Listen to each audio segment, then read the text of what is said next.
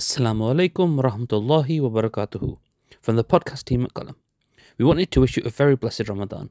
This month you can expect daily uploads that will include reflections, khatiras and khutbas, all from our new campus Alhamdulillah. If you benefit from this content, please give generously at supportqalam.com. 100% of your donations goes towards the means of providing accessible Islamic knowledge to people around the world. Jazakumullah khairun for listening.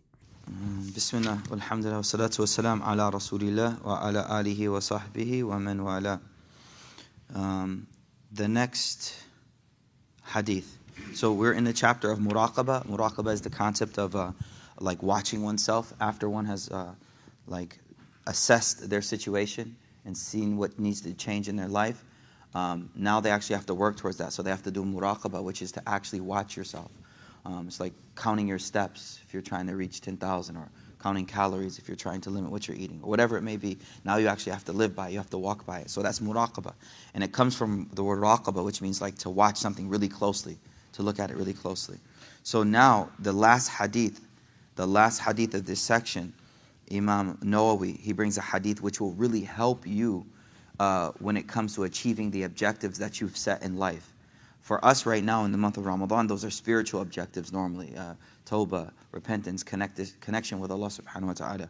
Um, but generally, this rule uh, in this hadith, uh, this is one of the hadith, by the way, Imam Nawawi, no, Imam Abu Dawood, he said that, like, if he had to summarize all of the hadith, and you only needed four hadith, there's only four of all of the corpus of hadith, if there were only four hadith that you needed, this hadith was one of those hadith right? So if, if, if like all you needed was four, this was one of them. Very powerful hadith. Abu Hurairah radiallahu ta'ala and he says, قال قال رسول الله صلى الله عليه وسلم من حسن إسلام المرء تركه ما لا يعنيه right the prophet ﷺ said min husni islam al mar'i a, a beautiful aspect of a person's islam a beautiful aspect of a person's islam is tarkuhu ma la ya'ni. His or her ability to leave out things that don't concern them, to avoid unnecessary things. A lot of our time, a lot of our time is stuck in like the comment section and stuff like that, man. Like watching video YouTube videos that like la, ya'ni, it doesn't really help you, man. It's just pure waste of time. You get up from it, you didn't benefit your dunya, you didn't benefit your akhirah, all you did was waste some time. And the comment section is one of the worst places, man. One of the worst places. That's real layani. I mean, if we are stuck there, man, that's like the dregs, man. Um, so this hadith is beautiful, beautiful. And one of the, the things that I always share from Stephen Covey whenever we go over this hadith is his concept of circles of influence versus circles of, of concern. It's a well-known thing. It's like from high, Seven Habits of Highly Effective People, right? So he has this circle. He says Every person has this sphere of uh, influence. These are things that you have a direct connection on, like a direct, you can affect them directly. Like my son, Qasim, right? Like my wife, her emotional state, I can direct that effectively. My mother, I can direct that effectively. My daughter, uh, uh, uh, directly. My students. But then outside of the circle of influence, a bigger circle is called a circle of concern. These are things that I like I worry about, but I can't directly influence them at all right? I can't have a big say in how those things go. He says that very effective people, they spend very little limited time in that bigger circle. Oh, yeah, I said it right. Okay. I don't know, I thought I got confused. Very effective people, let's say it another way. Very effective people spend the most time in that smaller circle. And what he says is pretty deep. He says, and as a result of that, the sphere of influence actually expands. And before you know it, that sphere is, is bigger and bigger and bigger and bigger. And so if you look at people who are very successful, and you have so many examples around you, you notice that they had like laser focus on objectives. Laser focus on objectives. And the biggest thing that shaitan does to us is bring other good objectives in front of you. Good, but they're not the best. If you can learn how to just stay focused on one thing for a year straight, when that year is over, man, what you'll produce and what you'll have and the gains you'll have are just unimaginable.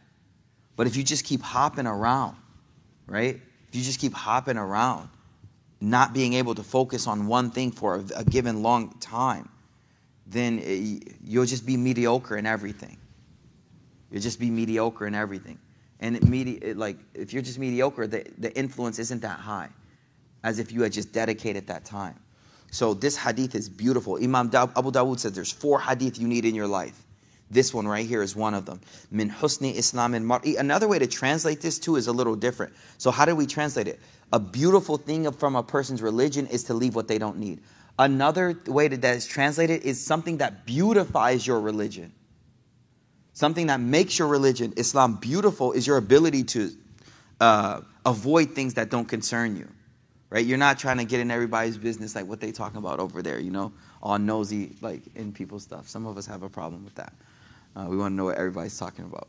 So Allah make it easy for us. I'll read the hadith one more time. Uh, min husni Islam irmar'i tarkuhu ma la ya'ni. Now, the, uh, one more thing before we go forward. I think what is important is the word ya'ni. Ya'ni comes from the word like inaya, right? What is is good for you? What is uh, is for you? I think a lot of us, as we're growing up, we're still trying to discover what is ya'ni. You know what I'm saying? Like, what is what is me? What is for me? What is the what are the things that are for me? But once you find those things, then just laser focus on them. Just laser focus. It doesn't mean a year from now you don't switch to something else that's beneficial for you. Cool. But at least during the time while you're, what there needs to be time that is focused on certain objectives in life. So this is a beautiful hadith. Min husni Islam al mar'i, a beautifying aspect of a person's religion. Uh, religion.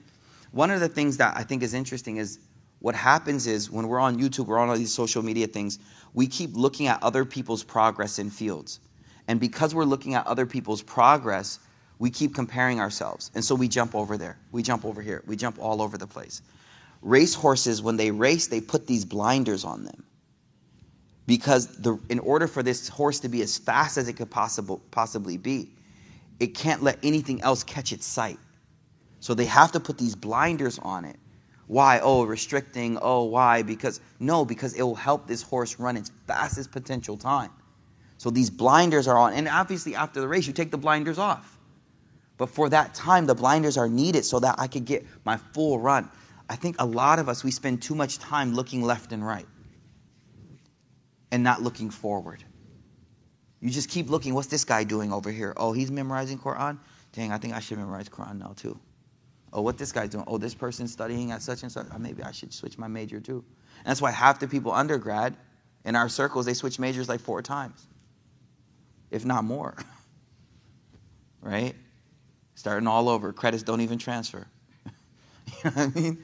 It's like the reason they're doing that is because everyone keeps looking left and right. If you focus on a goal and you keep working towards it, guess what? You'll be the one everyone's looking at. You'll be the one everyone's like, dang, man, I want to be like that, that brother, that sister. So focus on that. Get put a goal in front of you and just work towards it. And all the distractions, comparing yourself to every other Tom, Dick, and Harry, or Abdullah, Muhammad, and Fatima, I guess. Um, that, there's no need to do that. You will stand before Allah for yourself. You have your own legacy to leave behind. And the Prophet ﷺ says that this is a beautiful part of your religion that you build and develop laser focus. And in the age of distraction, that is the most prized asset. Focus in today's time is the most pri- like the capacity to be focused for extended period, periods of time is, is, is, a, is a diamond in the rough. So may Allah make us of those people who can um, set goals that are our goals and then work toward those goals with laser focus, inshallah ta'ala. I think we'll just do this hadith because this is this is a heavy one, inshallah ta'ala. So we'll start the next chapter tomorrow morning, inshallah. Babu taqwa. The next chapter is Babu taqwa, inshallah. So we'll pick up from here tomorrow, inshallah ta'ala. May Allah accept from us, inshallah. Assalamu alaikum.